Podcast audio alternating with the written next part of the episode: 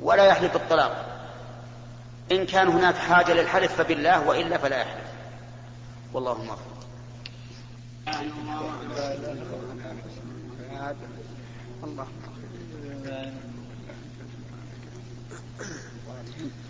بسم الله الرحمن الرحيم. الحمد لله رب العالمين والصلاة والسلام على نبينا محمد وعلى آله وصحبه أجمعين. نقل المؤلف رحمه الله تعالى في سياق الأحاديث في باب إكرام الضيف. عن أبي هريرة رضي الله عنه أن النبي صلى الله عليه وسلم قال من كان يؤمن بالله واليوم الآخر فليكرم ضيفه ومن كان يؤمن بالله واليوم الآخر فليصل رحمه ومن كان يؤمن بالله واليوم الآخر فليقل خيرا أو ليصمت. متفق عليه. وعن خويل وعن خويلد بن عمرو الخزاعي رضي الله عنه قال سمعت رسول الله صلى الله عليه وسلم يقول من كان يؤمن بالله واليوم الآخر فليكرم ضيفه جائزته. من كان يؤمن بالله واليوم الآخر فليكرم ضيفه جائزته. قالوا وما جائزته يا رسول الله؟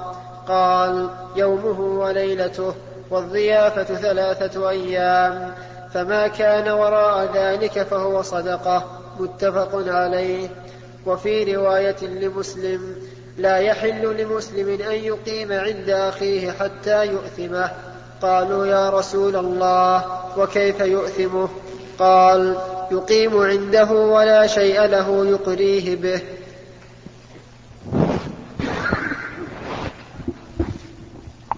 بسم الله الرحمن الرحيم. قال المؤلف رحمه الله في باب الضيافة وإكرام الضيف. حينما ذكر آيتين من كتاب الله بل آيات في موضعين ذكر الأحاديث. وهو عن أبي هريرة رضي الله عنه أن النبي صلى الله عليه وعلى آله وسلم قال من كان يؤمن بالله واليوم الآخر فليكرم ضيفه. وهذا من باب الحث والإغراء على إكرام الضيف. يعني أن إكرام الضيف من علامة الإيمان بالله واليوم الآخر ومن تمام الإيمان بالله واليوم الآخر. وذلك أن الذي يكرم ضيفه يثيبه الله تعالى على ذلك يوم القيامة. وربما أثابه يوم القيامة وفي الدنيا. كما قال الله تعالى من كان يريد حرث الآخرة نزل له في حرثه. فيثيبه الله في الدنيا بالخلف يخلف عليه. يرحمك الله. وفي الآخرة بالثواب. ولهذا قال من كان يؤمن بالله واليوم الآخر فليكرم ضيفه. وإكرام الضيف يختلف بحسب أحوال الضيف. فمن الناس من هو من أشراف القوم ووجهاء القوم. فيكرم بما يليق يليق به. ومن الناس من هو من سطة القوم فيكرم بما يليق ومنهم من دون ذلك. فالمهم أن النبي عليه الصلاة والسلام أطلق الإكرام فيشمل كل الإكرام. من الناس من إذا إذا نزل بك ضيفا لا يرضيه أن أن تأتي له بطعام عليه دجاجتان أو ما أشبه ذلك. يحتاج إلى أن تأتي له بطعام عليه ذبيحة و... ويكون من إكرامه أيضا أن تدعو جيرانك وما أشبه ذلك. ومن الناس من هو دون ذلك. المهم أن النبي صلى الله عليه وعلى آله وسلم لم يقيد الإكرام بشيء بل أطلق فيكون عائدا إلى ما يعده الناس فيكون راجعا إلى ما يعده الناس إكراما. قال ومن كان يؤمن بالله واليوم الآخر فليصل رحمه. وفي حديث آخر فليكرم جاره. فليصل الرحمة الرحم هم الأقارب. وكلما كان القريب إليك أقرب كان حقه أوجب. فعلى المرء أن يصل رحمه ولم يبين النبي صلى الله عليه وعلى آله وسلم بماذا يصل. فيرجع أيضا إلى العرف. من الأقارب من تصله بالزيارة.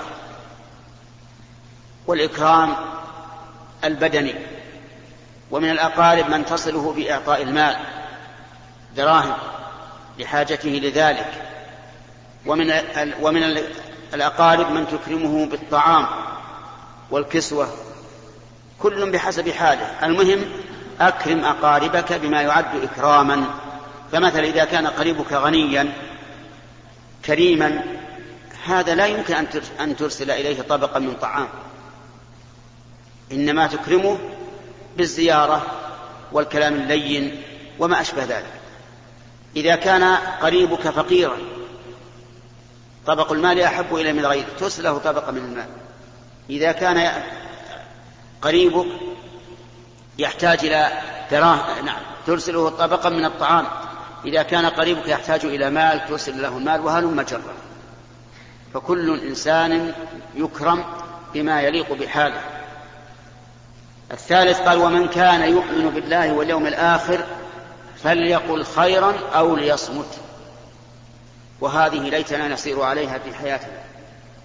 من كان يؤمن بالله واليوم الآخر فليقل خيرا أو ليصمت. والخير في الكلام قد يكون في نفس الكلام خيرا. يعني نفس الكلام يكون خيرا.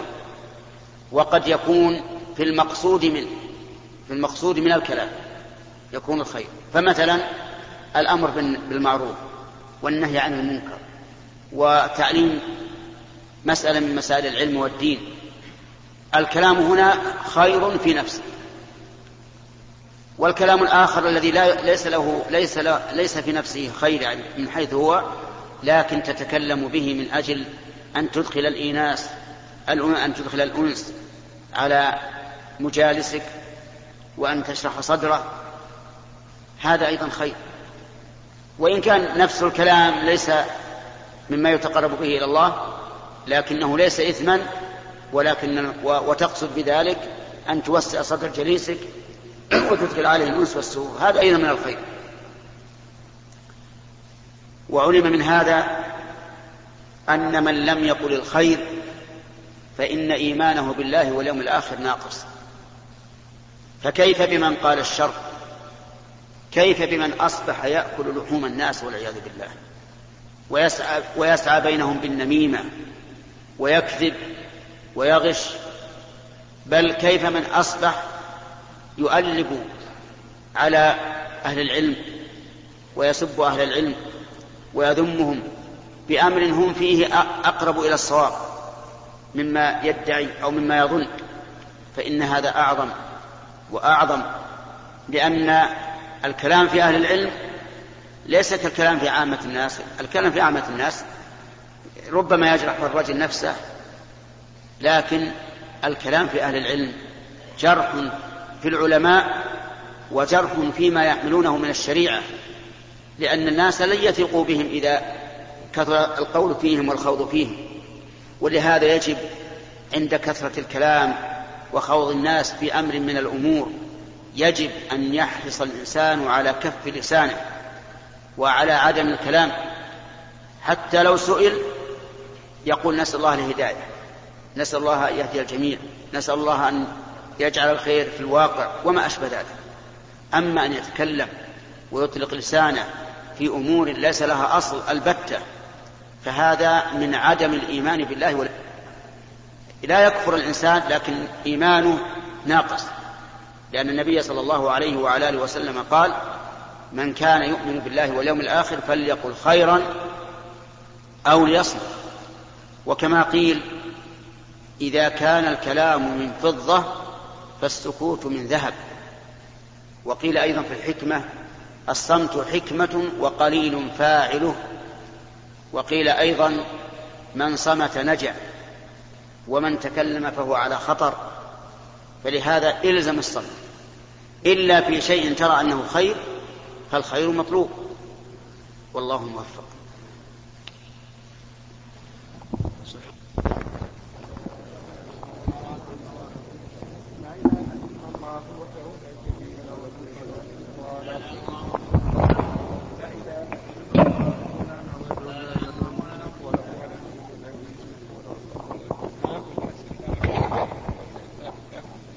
اللهم لا مانع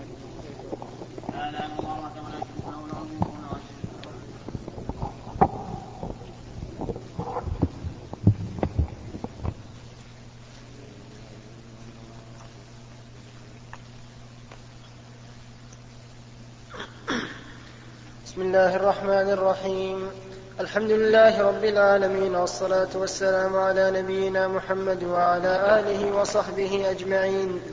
قال رحمه الله تعالى باب استحباب التبشير والتهنئة بالخير.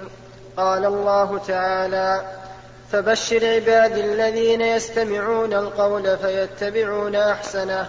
وقال تعالى يبشرهم ربهم برحمة منه ورضوان وجنات لهم فيها نعيم مقيم.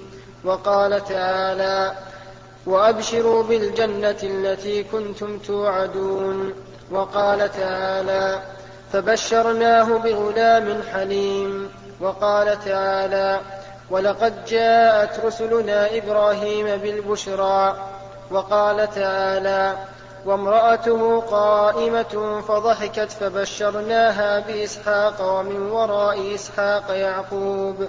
وقال تعالى فنادته الملائكة وهو قائم يصلي في المحراب أن الله يبشرك بيحيى. وقال تعالى إذ قالت الملائكة يا مريم إذ قالت الملائكة يا مريم إن الله يبشرك بكلمة منه بكلمة منه اسمه المسيح عيسى ابن مريم. والآيات في الباب كثيرة معلومة بسم الرحمن الرحيم قال المؤلف رحمه الله تعالى في كتابه رياض الصالحين باب البشارة بالخير والتهنئة به. البشارة تكون في الأمور التي تسر وسميت بذلك لأن الإنسان إذا بشر بما يسره ظهر ذلك على ظهر أثر ذلك في وجهه. في بشرته وقد تكون البشارة فيما يسوء مثل قوله تعالى فبشرهم بعذاب أليم والبشارة فيما يسر تكون بشارة فيما يسر في الآخرة وفيما يسر في الدنيا. أما البشارة فيما يسر في الآخرة فكثيرة ذكرها الله في القرآن في مواضع كثيرة مثل قوله تعالى وبشر الذين آمنوا وعملوا الصالحات أن لهم جنات تجري من تحتها الأنهار. وقوله لهم البشرى في الحياة الدنيا وفي الآخرة. وقوله يبشرهم ربهم برحمة منه ورضوان. وجنات لهم فيها نعيم مقيم. خالدين فيها أبدا. إن الله عنده أجر عظيم. وقال تعالى لهم البشرى في الحياة الدنيا وفي الآخرة. وقال الله تبارك وتعالى وأخرى تحبونها نصر من الله وفتح قريب وبشر المؤمنين. هذا كله فيما يتعلق بأمور الآخرة. ومن ومن ومن الأمور التي تبشر بخير في أمور الآخرة الرؤيا الصالحة. يراها الرجل أو ترى له. مثل أن يرى الإنسان رؤيا فيقال له مثل في المنام بشر فلانا بأنه من أهل الجنة.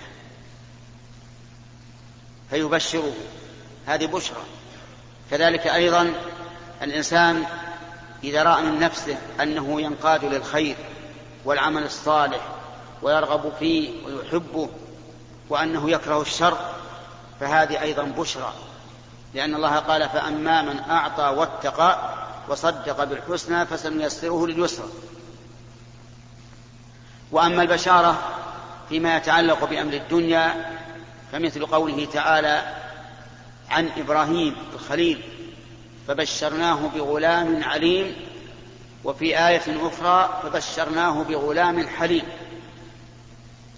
والذي بشر به في الآية الأولى غير غير الذي بشر به في الآية الثانية. اللي فيها فبشرناه بغلام عليم. هذا إسحاق. واللي فيها فبشرناه بغلام حليم هذا إسماعيل. إسحاق أبو بني إسرائيل. لأن ابنه يعقوب ويعقوب هو إسرائيل. هو إسرائيل الذي من ذريته موسى وعيسى عليهم الصلاة والسلام وأكثر الأنبياء المذكورين في القرآن كلهم من ذرية إسرائيل.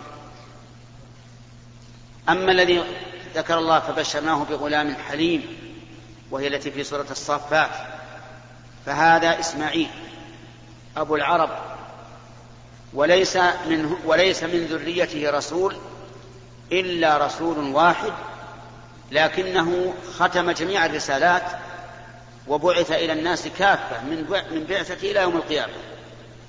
وغيره من الأنبياء يبعث إلى قومه خاصة. هذا هذا الرسول الذي من بني إسماعيل هو محمد صلوات الله وسلامه عليه. فالله بشر إبراهيم بغلامين حليم وعليم. من الحليم؟ لا الحليم إسماعيل. والعليم إسحاق. وكذلك قال تعالى عن امرأة إبراهيم وامرأته قائمة فضحكت فبشرناها بإسحاق ومن وراء إسحاق يعقوب. هذا أيضا بشارة للأنثى. فالحاصل أن البشارة تكون في أمور الآخرة وفي أمور الدنيا. وينبغي للإنسان أن يكون متفائلا مستبشرا بالخير وأن لا يرى الدنيا أمامه كالحة مظلمة فيستحسر ويقنط. وينبغي للإنسان أيضا إذا حصل له خير أن يهنأ به وأن يبشر به إذا كان مستقبلا. يهنأ بالخير إذا وقع ويبشر بالخير في المستقبل. بشر أخاك أدخل السرور عليه. حتى مثلا لو رأيت إنسان مغتم قد ضاقت عليه الدنيا وتكالبت عليه الأمور فقل له أبشر بشر لأن لأن النبي صلى الله عليه وسلم يقول واعلم أن النصر مع الصبر وأن الفرج مع الكرب وأن مع العسر يسرا هذا كلام الرسول عليه الصلاة والسلام لا ينطق عن الهوى فإذا رأيت أخاك مكروبا فقل له أبشر الفرج قريب. إذا رأيته في عسرة قل أبشر اليسر قريب. وكما قال ابن عباس رضي الله عنهما قال لن يغلب عسر يسرين. لن يغلب عسر يسرين. أين العسر واليسران؟ في ألم نشرح لك صدرك. فإن مع العسر يسرا. إن مع العسر يسرا. العسر ذكرت مرتين واليسر ذكرت مرتين. لكن حقيقة الأمر أن العسر لم يذكر إلا مرة واحدة واليسر ذكر مرتين. لماذا؟ قال العلماء إذا تكررت الكلمة معرفة بأل فهي واحد وإذا جاءت غير معرفة بأل فهي اثنان. العسر كرر كم؟ مرتين لكن بأل فيكون العسر الثاني هو الأول اليسر كرر مرتين لكن بدون ال فيكون اليسر الثاني غير اليسر الأول ولهذا قال ابن عباس رضي الله عنهما لن يغلب عسر يسرين. أدخل السرور على أخيك المكروب قل له انتظر الفرج كلما اشتدت الأمور فانتظر الفرج. ربما تكره النفوس من الأمر له فرجة كحل العقال. يقال إن الحجاج بن يوسف الثقفي الحجاج بن يوسف الثقفي رجل معروف نسأل الله أن يعفو عنه رجل ظالم ظالم يقتل الناس بغير حق. تكلم عنده أحد الناس وقال له كلمة استنكرها الحجاج وكان الحجاج جيدا في اللغة العربية هو الذي شكل القرآن هو اللي شكل القرآن وهذه من حسناته وإن كان له سيئات كثيرة لكن نرجو الله أن يعفو عنه. قال قال له الحجاج ليس هذا في اللغة العربية. فعله ما تأتي في اللغة العربية. قال هكذا سمعت من الأعراب كان يأخذون يأخذون اللغة في الأول من الأعراب لأن الأعراب في البادية ما ما ما ليسوا في المدن والمدن دخل فيها الفرس الذين أسلموا والروم تغير اللسان. قال له روح دور عند الأعراب شاهد من كلام العرب يدل على أن فعله موجودة في اللغة العربية. ولك مهلة كذا وكذا. فإن لم تأتني فأنا أضرب عنقك. ذهب الرجل مكروبا والحجاج ينفذ ما يقول. وذهب يطلب يطلب من الأعراب فسمع أعرابيا يقول ربما تكره النفوس من الأمر له فرجة كحل العقال ففرح بها فرحا عظيما. وجاء بها إلى الحجاج فبينما هو في الطريق قيل له إن الحجاج قد مات. فقال والله ما أدري أنا أشد فرحا بهذه الكلمة التي وجدتها عند الأعرابي أو بموت هذا الرجل. فالحاصل صار له فرجة هذا الرجل. ربما تكره النفوس من الأمر له فرجة كحل العقال المهم أن الإنسان ينبغي له أن يدخل البشرى والسرور على إخوانه حتى يفرحوا وينشطوا ويؤملوا وينتظروا الفرج نسأل الله أن يجعلنا وإياكم ممن له البشرى في الحياة الدنيا وفي الآخرة.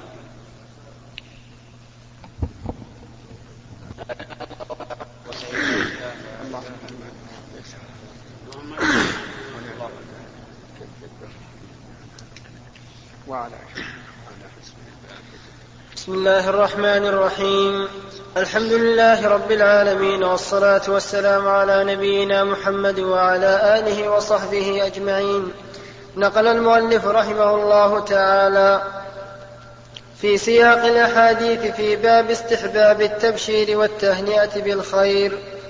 عن أبي إبراهيم ويقال أبو محمد ويقال أبو معاوية عبد الله بن أبي أوفى رضي الله عنهما أن رسول الله صلى الله عليه وسلم بشر خديجة رضي الله عنها ببيت في الجنة من قصب لا صخب فيه ولا نصب متفق عليه. وعن أبي موسى الأشعري رضي الله عنه أنه توضأ في بيته ثم خرج فقال لألزمن رسول الله صلى الله عليه وسلم ولأكونن معه يومي هذا فجاء المسجد فسأل عن النبي صلى الله عليه وسلم فقالوا وجهها هنا قال فخرجت على أثره أسأل عنه حتى دخل بئر أريس فجلست عند الباب حتى قضى رسول الله صلى الله عليه وسلم حاجته وتوضأ. فقمت إليه فإذا هو قد جلس على بئر اريس وتوسط قفها وكشف عن ساقيه ودلاهما في البئر فسلمت عليه ثم انصرفت فجلست عند الباب فقلت لاكونن بواب رسول الله صلى الله عليه وسلم اليوم.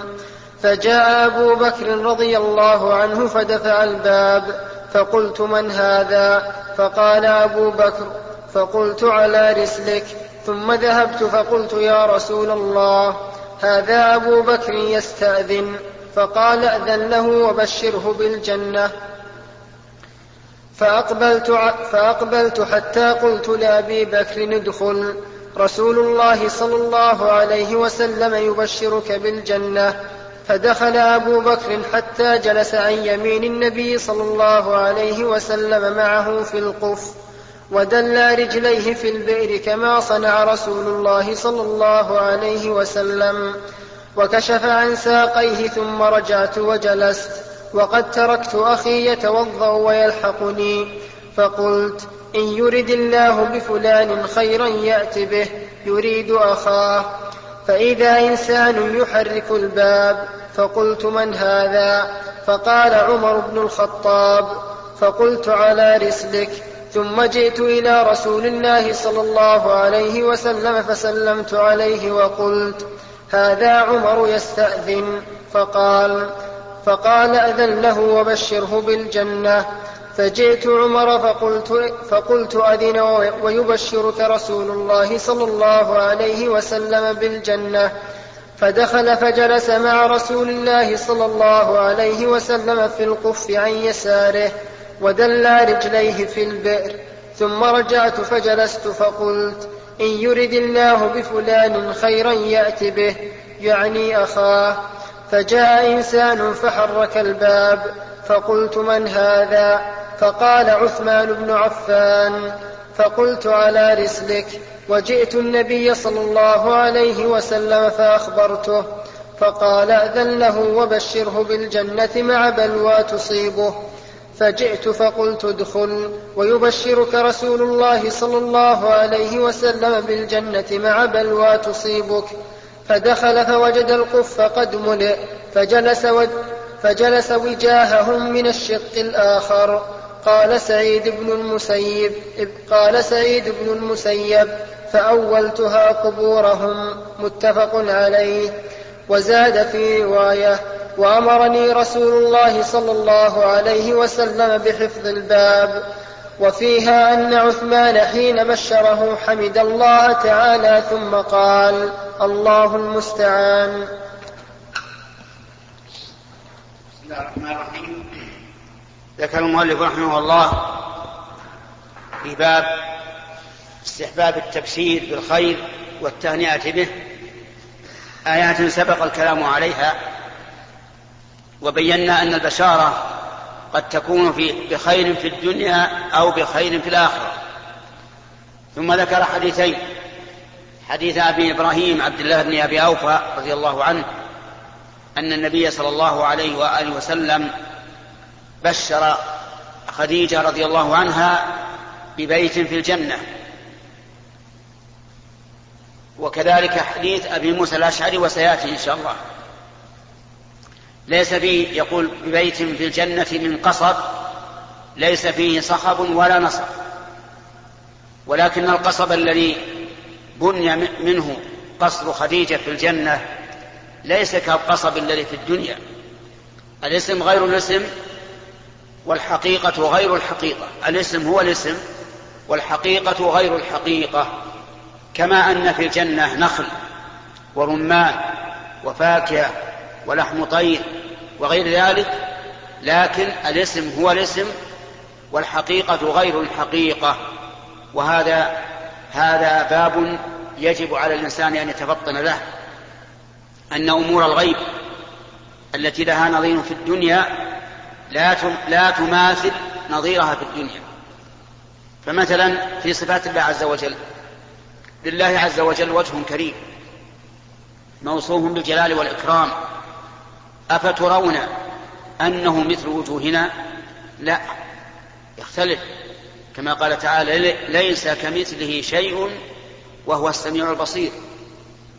وجه يليق بجلاله وعظمته. لا يمكن الإحاطة به. لا وصفا ولا تصورا في الذهن ولا نطقا باللسان. وأعظم وأجل من أن تحيط به الأوصاف. وهكذا بقية صفاته عز وجل. اسمها يوافق الاسم الذي نتصف به ولكن المعنى غير المعنى آه، ولكن الحقيقة غير الحقيقة. كذلك أيضا في الجنة فيها كما قلت عسل وماء وخمر ولحم ونساء وطي وفاكهة ورمان وغير ذلك لكن ليست كالذي في الدنيا. لأن الله سبحانه وتعالى قال في القرآن الكريم فلا تعلم نفس ما أخفي لهم من قرة أعين ولو كانت مثل ما في الدنيا لكنا نعلمها لكنها ليست مثلها ولا قريبا منها. وكذلك قال قال النبي صلى الله عليه وعلى آله وسلم فيما يرويه عن الله أنه قال أعددت لعباد الصالحين ما لا عين رأت ولا أذن سمعت ولا خطر على قلب بشر. نسأل الله أن يجعلنا وإياكم ممن أعد الله لهم ذلك. فخديجة رضي الله عنها بشرها النبي صلى الله عليه وسلم بواسطة جبريل هو الذي أخبر الرسول بشرها ببيت في الجنة من قصب. ولكن ليس القصب الذي في الجنة كالقصب الذي في الدنيا ولا القصب الذي في الدنيا كالقصب الذي في الجنة. ثم قال ليس فيه صخب ولا نصب. الصخب الأصوات المزعجة الشديدة ليس فيها صخب. أهل الجنة كلهم ليس عندهم صخب ولا نصب ولا كلام لغو لا لغو لا لغو فيها ولا تأثير ليس تحيتهم فيها سلام كلامهم طيب لأنهم جوار الطيب جل وعلا. فهم طيبون في جنات عدن مساكن طيبة عند الطيب جل وعلا. كلهم طيب. كما أن قلوبهم في الدنيا طيبة وأفعالهم طيبة لأن الله لا يقبل إلا الطيب وأفعالهم مقبولة. فهم كذلك في الآخرة. فبيت أو, فقصر خديجة ليس فيه صخب وليس فيه نصب. ما في التعب. لا يحتاج إلى كنس القمامة ولا غيره كله طيب. وهذه بشارة لأم المؤمنين خديجة رضي الله عنها. أم المؤمنين خديجة هي أول امرأة تزوجها النبي صلى الله عليه وعلى آله وسلم. تزوجها وهو عليه الصلاة والسلام ابن خمس وعشرين سنة ولها أربعون سنة من زوج سابق قبله وولدت له بناته الأربع وأولاده الثلاثة أو الاثنان ولم يتزوج عليها أحدا حتى ماتت رضي الله عنها. وكانت امرأة عاقلة ذكية حكيمة لها مآثر طيبة معروفة يجدها من يراجع ترجمتها في التاريخ. وكانت تسامي عائشة رضي الله عنها. يعني أنها هي وعائشة أفضل نساء الرسول عليه الصلاة والسلام وأحب نسائه إليه. واختلف العلماء أيهما أفضل. فقيل عائشة وقيل خديجة والصحيح أن لكل واحدة منهما مزية تختص بها لا تشاركها فيها الأخرى. عائشة رضي الله عنها في آخر الرسالة وبعد موت الرسول عليه الصلاة والسلام لها من نشر الرسالة والعلم والشريعة ما ليس لخديجة وخديجة لها في أول الرسالة ومناصرة النبي صلى الله عليه وعلى آله وسلم ومعاضدته ما ليس لعائشة لكل واحدة منهما مزية. أما الفضيلة فكفى بهما فخرا أنهما أحب نساء النبي صلى الله عليه وعلى آله وسلم إليه. يكفي هذا. وأما الفضائل فكل واحدة لها فضيلة. فعائشة رضي الله عنها لها من المزايا ما أشرنا إليه من قبل وخديجة لها من المزايا ما أشرنا إليه من قبل. وأما الفضل عند الله عز وجل فيكفي كما قلت أنهما أحب نساء النبي صلى الله عليه وعلى آله وسلم إليه. ويذكر أن رجلا من أهل السنة ورجلا من الرافضة الرافضة يبغضون عائشة. يبغضون عائشة بغضا شديدا والعياذ بالله. وأهل السنة يحبون عائشة. والرافضة يغلون في خديجة غلوا شديدا خارجا عن الشر. يبغضون هذه بغضا شديدا أي عائشة ويغلون في خديجة غلوا شديدا. وأهل السنة والجماعة يحبونهما جميعا ويعترفون بالفضل لهما جميعا. لعائشة وخديجة. تنازع رافضي وسني. الرافض يقول من من من الأفضل؟ خديجة. والسني يقول الأفضل عائشة. على قول بعض العلماء بعض علماء السنة يقول إن عائشة أفضل ويطلق القول بأن عائشة أفضل. والصحيح ما أشرت إليه أولا أن كل واحدة منهما لا مزيه فتقدم الرجلان إلى ابن الجوزي رحمه الله صاحب التبصرة المعروف. قال قالوا إننا ارتضيناك حكما. أيهما أفضل خديجة أو عائشة؟ قال أفضلهما من كانت ابنته تحته. وأنا أقصد أخطأت علي وأبو بكر. المفاضلة في علي وأبي بكر. أنا قلت عائشة وخديجة والصواب في علي وأبي بكر. ارتفعوا إلى ابن الجوزي رحمه الله. قال أفضلهما من كانت ابنته تحته. من الأفضل الآن؟ الكلام محتمل. من ابنته تحته؟ إن أراد من ابنته تحت النبي صلى الله عليه وسلم فالأفضل أبو بكر وإن أراد من ابنة الرسول تحته فالأفضل علي. فذهب الرجلان كل يقول حكم لي وهذا يقول حكم لي. لأن الضمير يحتمل الرجوع إلى هذا وإلى هذا. وهذا من ذكاء ابن الجوزي وتخلصه. والخلاصة أن هذه القصة مشهورة معروفة. تنازع رافضي وسني في أبي بكر.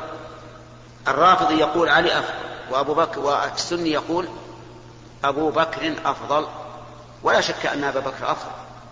بإجماع أهل السنة حتى علي بن أبي طالب يقول على منبر الكوفة خير هذه الأمة بعد نبيها أبو بكر ثم عمر. يعلن به إعلانا في خلافته. لا يخشى أحدا لكن الرافضة تحرف الكلمة عن مواضعه. فذهبوا إلى ابن الجوزي وقال أفضلهما من كانت ابنته تحته ابنة من؟ إن كان المرغاة ابنته أي ابنة هذا المفضل عليه أو المفضل تحت الرسول فهو أبو بكر. إن كان من ابنة الرسول تحته فهو علي. وابن الجوزي رحمه الله من أهل السنة. لا شك أنه يفضل أبا بكر لكن أتى بهذا الكلام المحتمل حتى يسلم من شر هذا الرافضي. والله أعلم. الحمد لله رب العالمين والصلاة والسلام على نبينا محمد وعلى آله وصحبه أجمعين. نقل المؤلف رحمه الله تعالى في سياق الأحاديث في باب استحباب التبشير والتهنئة بالخير. عن أبي موسى الأشعري رضي الله عنه أنه توضأ في بيته ثم خرج فقال لألزمن رسول الله صلى الله عليه وسلم ولا بسم الله الرحمن الرحيم. هذا الحديث الذي ساقه النووي رحمه الله في رياض الصالحين في باب التبشير بالخير والتهنئة به. عن أبي موسى الأشعري رضي الله عنه أنه في يوم من الأيام توضأ في بيته وخرج يطلب النبي صلى الله عليه وعلى آله وسلم ويقول لألزمن رسول الله صلى الله عليه وعلى آله وسلم يومي هذا. ألزمنه يعني أكون معه ذاهبا وآتيا. وفي هذا دليل على أن الإنسان ينبغي إذا خرج من بيته أن يكون متوضئا لأجل أن يكون مستعدا لو تأتيه الصلاة وهو خارج البيت أو تأتي جنازة يصلي عليها وهو خارج البيت. أو على الأقل يكون على طهر لأن كون الإنسان على طهر أفضل من أن يكون على غير طهر. ف وربما أيضا يحصل له الموت في هذا في هذا الوقت فيكون على طهر. فالإنسان ينبغي ما استطاع أن يكون دائما على طهر لا سيما إذا خرج من بيته. خرج رضي الله عنه يطلب النبي صلى الله عليه وعلى آله وسلم فأتى المسجد. لأن الرسول عليه الصلاة والسلام إما في المسجد وإما في بيته في مهنة أهله وإما في مصالح أصحابه عليه الصلاة والسلام فلم يجده في المسجد فسأل عنه فقالوا وجهها هنا. وأشاروا إلى إلى ناحية إلى ناحية أريس وهي بئر حول قبى فخرج أبو موسى في إثره حتى وصل إلى البئر. فوجد النبي صلى الله عليه وسلم هنالك فلزم الباب رضي الله عنه وتوضأ النبي صلى الله عليه وسلم قضى حاجته وتوضأ ثم جلس على البئر على قف البئر يعني على حافته ودل رجليه وكشف عن ساقيه. والظاهر والله أعلم أنه كان ذلك الوقت في حر وهذا البئر فيه ماء والماء قريب وحوله الأشجار والنخل والظلال وعادة أن الإنسان إذا حصل له مثل ذلك فعل مثل هذا الفعل يعني أنه يكشف عن ساقيه ليبرد يأتيه من برودة الماء الذي في البئر. وفي هذا الظل فجلس عليه الصلاة والسلام متوسطا للقفر أي حافة البئر ودل رجليه وكشف عن ساقيه. وكان أبو موسى على الباب يحفظ الباب. أي باب البئر فاستأذن أبو بكر رضي الله عنه.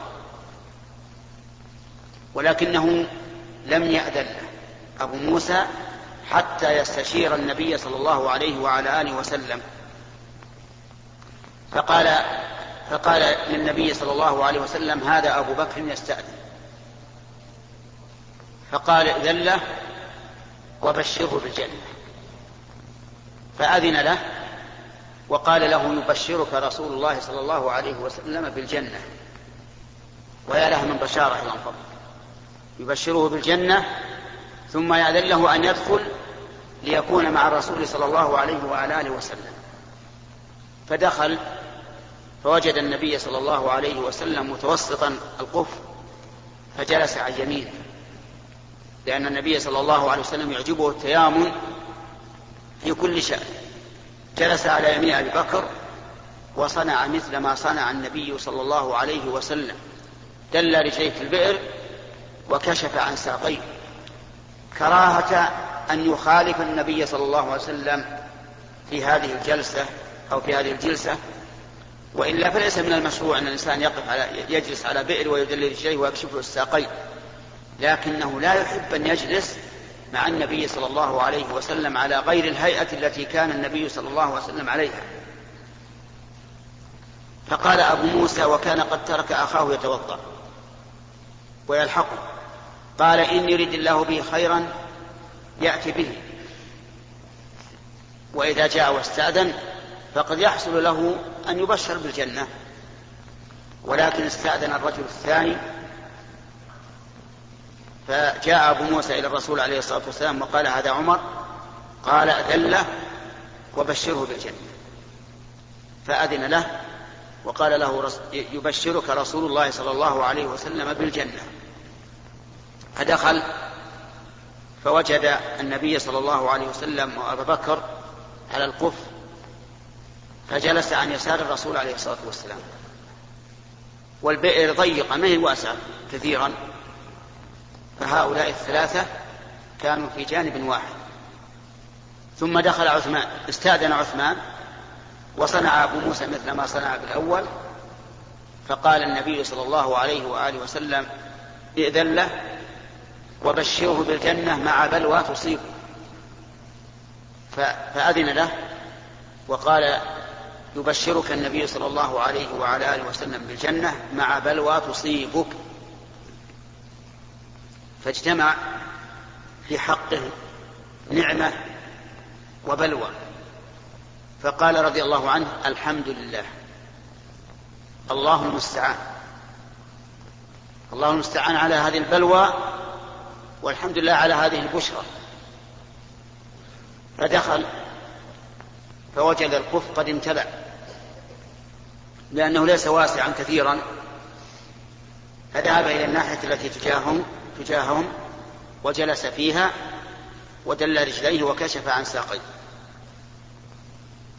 أولها أبو موسى أولها سعيد بن المسيب أحد كبار التابعين على أنها قبور لأن قبور الثلاثة كانت في مكان واحد. فالنبي صلى الله عليه وسلم وأبو بكر وعمر كلهم كانوا في حجرة واحدة. قبورهم واحدة دفنوا جميعا وهم في الدنيا يذهبون جميعا ويرجعون جميعا. ودائما النبي صلى الله عليه وسلم يقول ذهبت أنا وأبو بكر وعمر وجئت أنا وأبو بكر وعمر فهما صاحباه الملازمان له. ويوم القيامة يخرجون من قبورهم جميعا فهم جميعا في الدنيا والآخرة. فجلس عثمان رضي الله عنه تجاههم ويقول مع بلوى تصيبه وهذه البلوى هي ما حصل لعثمان رضي الله عنه من اختلاف الناس عليه وخروجهم عليه وقتلهم إياه في بيته رضي الله عنه. دخلوا عليه في بيته في المدينة وقتلوه وهو يقرأ القرآن. كتاب الله بين يديه. ويذكر بعض المؤرخين أن قطرة من الدم أيها الإخوة نزلت على في ختام هذه المادة فسيكفيكهم الله نسأل الله أن نلقاكم في لقاءات متجددة. مع تحيات مؤسسة الاستقامة الإسلامية للإنتاج والتوزيع في عنيزة. شارع هلالة رقم الهاتف